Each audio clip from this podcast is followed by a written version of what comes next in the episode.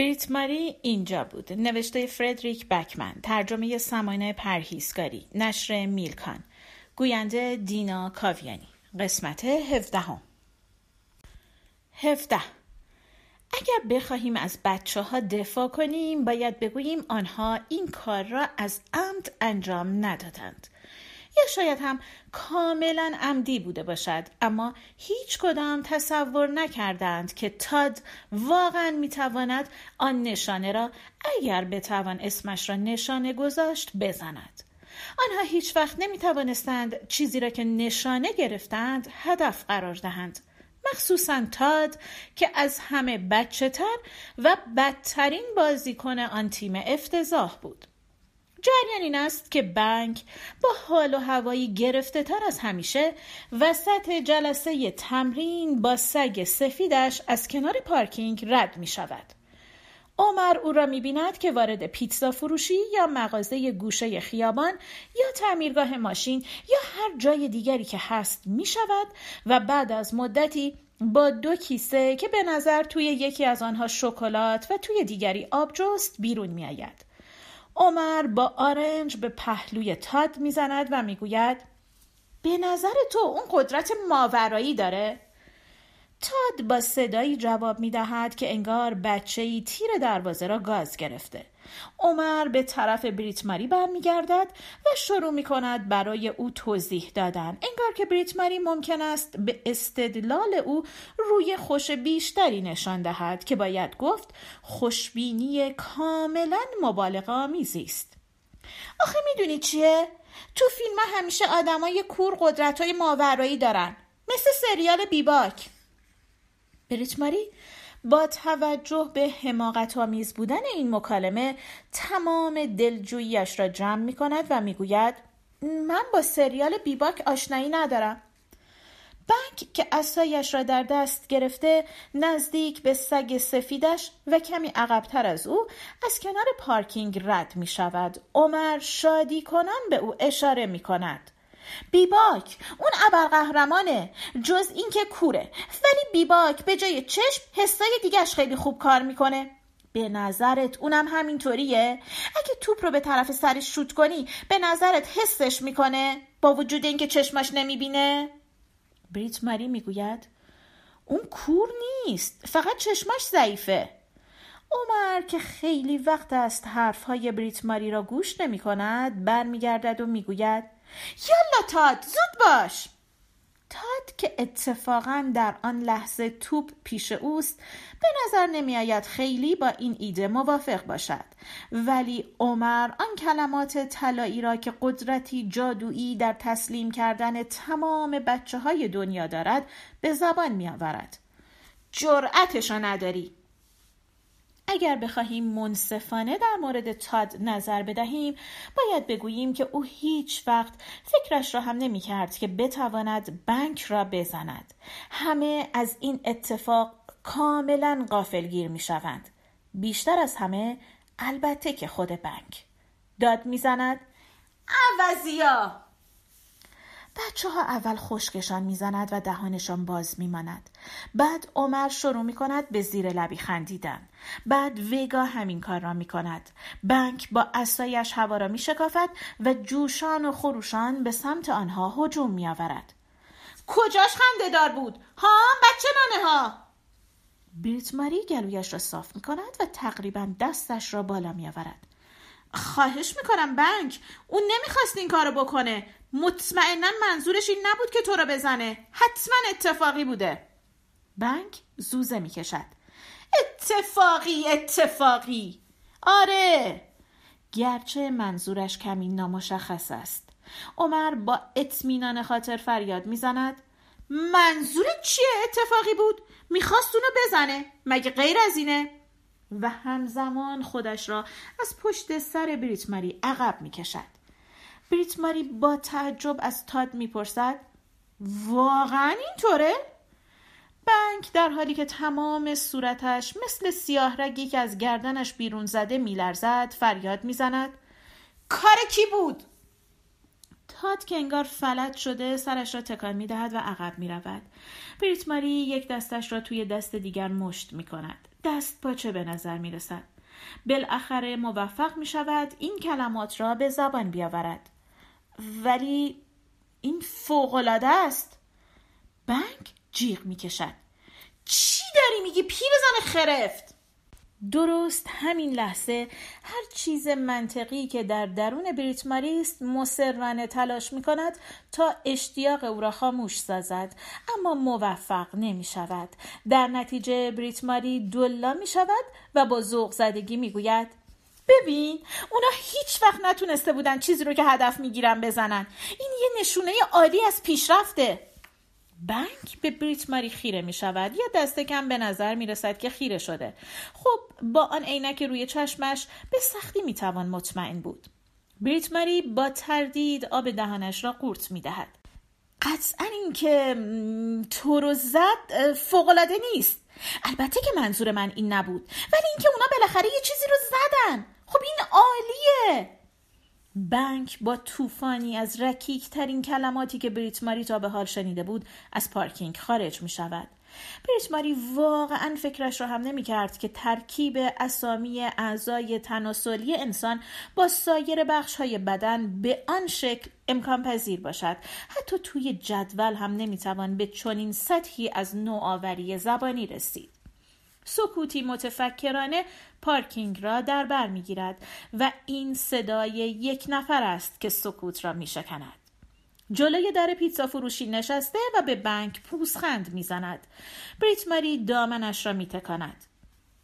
نمی‌خوام بگم اشتباه می‌کنی قطعا همچی حرفی نمی‌زنم ولی واقعا فکر می‌کنم تو این مورد خاص مشکل بنک نرفتن یه لیمو توی باسنش بلکه خوردن یه توپ توی سرش بود همه میخندند بریت ماری از این موضوع عصبانی نمی شود او احساس جدیدی را تجربه می کند پسری که پیراهن ورزشی با نوشته هاکی پوشیده بود با یک جعبه پیتزا از پیتزا فروشی بیرون می آید. نمی تواند توجهش به تمرین فوتبال را پنهان کند ولی متوجه می شود که اشتباه کرده و سعی می کند زودتر از آنجا دور شود. اما وگا او را دیده است. وگا داد می‌زند اینجا چی کار داری؟ پسر با پشیمانی می‌گوید پیتزا خریدم مگه تو شهر پیتزا نیست ها؟ پسر به جبه پیتزایش نگاه می کند پیتزای اینجا رو دوست دارم وگا مشتهایش را گره می کند اما چیز دیگری نمی گوید. پسر به سختی از پشت یک نفر رد می شود و به سمت جاده می دود. به آنجا صد متر پایین تر از جاده با موتور روشن پارک شده است. یک نفر با اخم رو می کند به وگا. اون مثل پدرش نیست. پدر ممکنه خوک باشه، بچه ممکنه خوب باشه. باید اینو بدونی. قیافه وگا جوری می شود که انگار این کلمات او را جریه دار کرده است. برمیگردد و با چنان شدتی توپ را شوت می کند که از روی نرده به پرواز در می آید و در تاریکی گم می شود. یک نفر چند قدمی به بریتماری نزدیک می شود و با سر به پیتزا فروشی اشاره می کند. بیا بیا یه چیزی بخور. حالا تاد همه قوطی های تیر دروازه را خورده و وگا بحث پرسر و صدایی با سامی راه انداخته که بریت مری از بین حرفهاشان فقط متوجه سایکو و پول بدهکاره می شود و به این ترتیب نتیجه می گیرد که جلسه تمرین به پایان رسیده است. مطمئن نیست که باید کار خاصی انجام بدهد یا نه مثل سود کشیدن یا چیزی شبیه آن ولی تصمیم می‌گیرد کاری نکند بیشتر به این دلیل که سوت ندارد یک نفر داخل پیتزا فروشی یک مشت پول با یک تکه کاغذ روی پیشخان سر می دهد. بیا این پول خورد اینم رسید ها؟ به زیر در اشاره می کند که شب پیش بریت ماری از آنجا پول را داخل فرستاده بود. با پوسخند می گوید دفعه بعد می‌تونیم چی بهش میگن؟ بیای تو چون ظاهرا بریت ماری نمی‌داند چه باید بگوید یک نفر اضافه می کند واسه اون سیگارا پول خیلی زیادی داده بودی بریت ماری تو چی بهش میگن؟ یا ریاضیت خیلی افتضاحه یا خیلی دست و دلبازی ها؟ به نظر من که بریت ماری دست و دلبازه ها؟ مثل اون فردریک نیست. مردی که انقدر خصیصه که وقتی میرینه هم لجش می‌گیره. بریت ماری با خوشرویی سرش را تکان می دهد و زیر لب چند بار پشت سر هم می گوید ها رسید را با دقت تا می کند و توی کیف دستیش می گذارد. پول خرد را بر می دارد و آن را توی ظرف انعام می گذارد. یک نفر یک نیم چرخ به جلو و بعد یک نیم چرخ به عقب می رود. می گوید می‌دونی به نظرم کار قشنگی بود. کار قشنگی بود که تمیز کردی. ممنونم. بریت ماری در حالی که صدایش را میریزد توی کیف دستی می‌گوید قصدم این نبود که وسایلتو قایم کنم تا نتونی پیداشون کنی.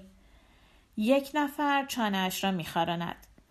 قاشق چنگالا ها چنگالا کاردا قاشقا به ترتیب درست. من می‌تونم چی بهش میگن؟ بهش عادت می‌کنم.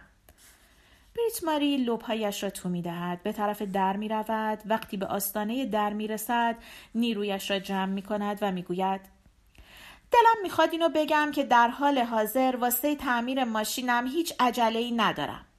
یک نفر به بیرون نگاه می‌کند به بچه ها و زمین فوتبال. بعد سرش را تکان می‌دهد. بریت ماری هم سر تکان می‌دهد. بعد از مدتها تا جایی که به یاد میآورد این اولین بار است که دوستی دارد بچه ها پیراهن های ورزشی کثیفشان را در میآورند و آنها را توی مرکز تفریحی می اندازند بدون اینکه بریت ماری پیشنهاد داده باشد آنها را بشورد. وقتی کار شستن و خشک کردن لباس ها با خوشکن و مرتب و آماده کردن آنها برای تمرین فردا به پایان می رسد دیگر هیچ کس توی پارکینگ نمانده. بورگ توهی می شود هیچ چیز دیگری آنجا نیست. جز شبه تنهایی که در جاده کنار ایستگاه اتوبوس ایستاده. بریت ماری حتی نمی‌دانست که آنجا ایستگاه اتوبوس است. تا اینکه دید یک نفر کنار چراغ خیابان به انتظار ایستاده. بریت ماری تا وقتی به چند قدمی پایرت می‌رسد او را به جا نمی آورد. موهای قرمزش نامرتب و گلالود است و طوری بی حرکت ایستاده که انگار سعی می کند حضور بریت ماری را نادیده بگیرد. بخش منطقی بریت ماری به او می‌گوید راه تو برو اما به جای آن می‌گوید فکر می‌کردم توی بورگ زندگی می‌کنی پایرت یادداشتی را که بریت ماری اول جلسه تمرین به او داده بود محکم در دست گرفته است. اینجا نوشته که باید امضای پدر و مادر باشه هر دوتاشون. دارم میرم از پدرم امضا بگیرم. بریت ماری سر تکان می‌دهد. ها در این صورت شب خوشی داشته باشی. این را می‌گوید و به سمت تاریکی قدم برمیدارد. پایرت از پشت سر صدا می‌زند. می‌خوای با من بیای؟ بریت ماری طوری به عقب برمیگردد که انگار پایرت عقلش را از دست داده. عرق دست پایرت یادداشت را لکه دار کرده است. با تلاش زیاد می‌گوید من راستش فکر می‌کنم بهتر تو هم اونجا باشی. مطمئنا کل این ماجرا چرند است. بریت ماری در طول سفرشان با اتوبوس درباره گفتن این موضوع به پایرت محتاط است. سفری که تقریبا یک ساعت طول می کشد و ناگهان مقابل ساختمان سفید خیلی بزرگی به پایان می رسد. بریت ماری آنقدر محکم کیف دستیش را چسبیده که انگشتانش بیهس شدند. او فقط یک شخص متمدن با یک زندگی عادی است که به آن خو گرفته. آدم های متمدن با زندگی های عادی معمولا اطراف زندان و این جور جاها آفتابی نمی شوند. 18 گنگسترهای لعنتی. این چیزی بود که کنت برای توصیف آنها به کار می برد آدمهایی که مسئول انجام کارهایی مثل خشونت های خیابانی، مالیات های سنگین، جیببری، نقاشی های زننده روی دیوار توالت های عمومی و هتل ها بودند. آنقدر زیاد که وقتی کنت به استخر می رفت می دید همه سندلی های کنار آن پر شده از این نقاشی ها. همه این چیزها کار گنگسترها بود. این یک سیستم کارآمد است اینکه همیشه کسانی وجود دارند که می‌توانی به خاطر همه چیز سرزنششان کنی بدون اینکه اصلا تعریف کنی آنها کیند بریت ماری هرگز متوجه نشد که او چه می‌خواست. چه چیزی او را راضی می‌کرد؟ آیا پول خیلی زیاد کافی بود؟ یک بار وقتی دیوید و پرنیلا نوجوان بودند یک فنجان قهوه خوری به او هدیه دادند که رویش نوشته بود هر کسی که با بیشترین اسباب بازی بمیرد برنده است. آنها گفتند که این جمله کنایامیز است اما انگار کنت آن را جدی گرفته بود. او همیشه نقشه ای داشت. همیشه یک معامله بزرگ لعنتی بود که به زودی انجامش می‌داد. شرکتش قرار بود به زودی معامله های بزرگ و بزرگتری در آلمان انجام دهد. بالاخره سند آپارتمانی که بریت ماری از پدر و مادرش به ارث برده بود آزاد می‌شد و آنها می توانستند آن را بفروشند و به پول نقد تبدیلش کنند. فقط چند ماه دیگر. فقط چند سال دیگر. آنها فقط به این دلیل ازدواج کردند که حسابدار کنت گفته بود از نظر برنامه ریزی مالیاتی کار درستی است. بریت ماری هیچ وقت هیچ نقشه ای نداشت. او فکر می کرد همین که کسی ایمان و عشق داشته باشد کافی خواهد بود تا وقتی که روزی رسید و اینها دیگر کافی نبود. گنگسترهای لعنتی. اگر کنت امشب کنار بریتماری در این اتاق انتظار کوچک زندان نشسته بود حتما این را می‌گفت. مجرم ها رو توی یه جزیره متروک بذارین و به هر کدومشون یه هفتیر بدین. اونا خودشون حساب خودشون رو می‌رسن. بریس ماری هیچ وقت این طرز حرف زدن کنت را دوست نداشت اما هیچ وقت هم چیزی نمی گفت حالا که فکر می کند به سختی به یاد می آورد آخرین باری که با او حرف زد کی بود. فقط روزی را به خاطر می آورد که بدون گفتن حتی یک کلمه کنت را ترک کرد. به خاطر همین همیشه اینطور به نظر می رسد که کل ماجرا تقصیر خودش بوده است. به این فکر می کند که کنت حالا مشغول چه کاری است؟ آیا حالش خوب است و پیراهنهای تمیز می پوشد آیا داروهایش را می خورد آیا توی کشوهای آشپزخانه دنبال چیزی می گردد و اسم او را صدا می زند قبل از اینکه یادش بیاید او دیگر آنجا نیست؟ به این فکر می کند که آیا حالا پیش همان زن است؟ آن زن جوان و خوشگل.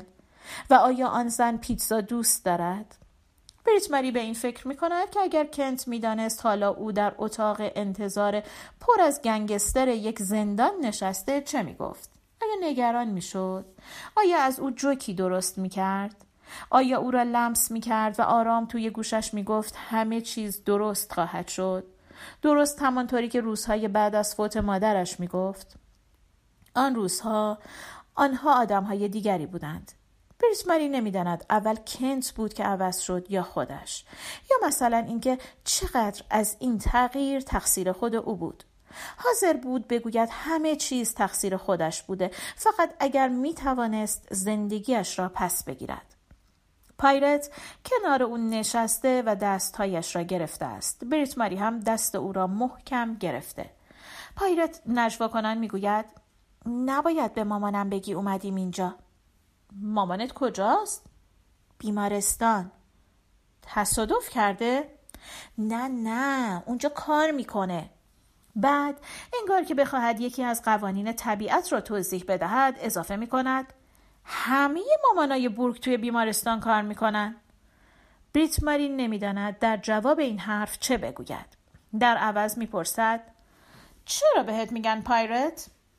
چون بابام گنج قایم کرده بریت ماری به محض اینکه این حرف را میشنود تصمیم می‌گیرد دیگر او را پایرت صدا نکند در آهنی زمختی باز می شود. سون خیس عرق و با دماغ قرمز آنجا ایستاده و کلاه پلیسیش را در دست گرفته. یک دفعه بن آهی می کشد و می گوید مامان باز عصبانیه؟ سون آهسته سرش را تکان می دهد و دستش را روی شانه پسر می گذارد. بعد با بریت ماری چشم تو چشم می شود. سون می گوید مامان بن شیفت شبه. همین که از اینجا بهش زنگ زدن اونم به من زنگ زد. منم سری خودم رسوندم. بریت ماری دوست دارد او را بغل کند. اما بریت ماری آدم معقولی است. نگهبانها اجازه نمی‌دهند بن پدرش را ببیند چون وقت ملاقات نیست. اما سون با اصرار زیاد آنها را راضی می کند که کاغذ را به پدر بن بدهند. آنها کمی بعد با کاغذ امضا شده برمیگردند. پدرش کنار امضا نوشته دوستت دارم. بن در راه برگشت کاغذ را آنقدر محکم توی دستش می‌گیرد که وقتی به برگ می‌رسند دیگر ناخوانا شده. نه او نه بریت ماری و نه سون یک کلمه حرف نمی‌زنند. قطعا به نوجوانی که برای دیدن پدرش مجبور است از غریبه های اونیفرم پوش اجازه بگیرد چیز زیادی نمی‌توان گفت. اما وقتی بن را دم خانهش پیاده می کنند و مادرش بیرون می آید بریت ماری احساس می کند وقت آن است که چیز دلگرم کننده ای بگوید. پس با این جمله ها تلاش خودش را می کند باید بگم که اونجا خیلی تمیز بود بن.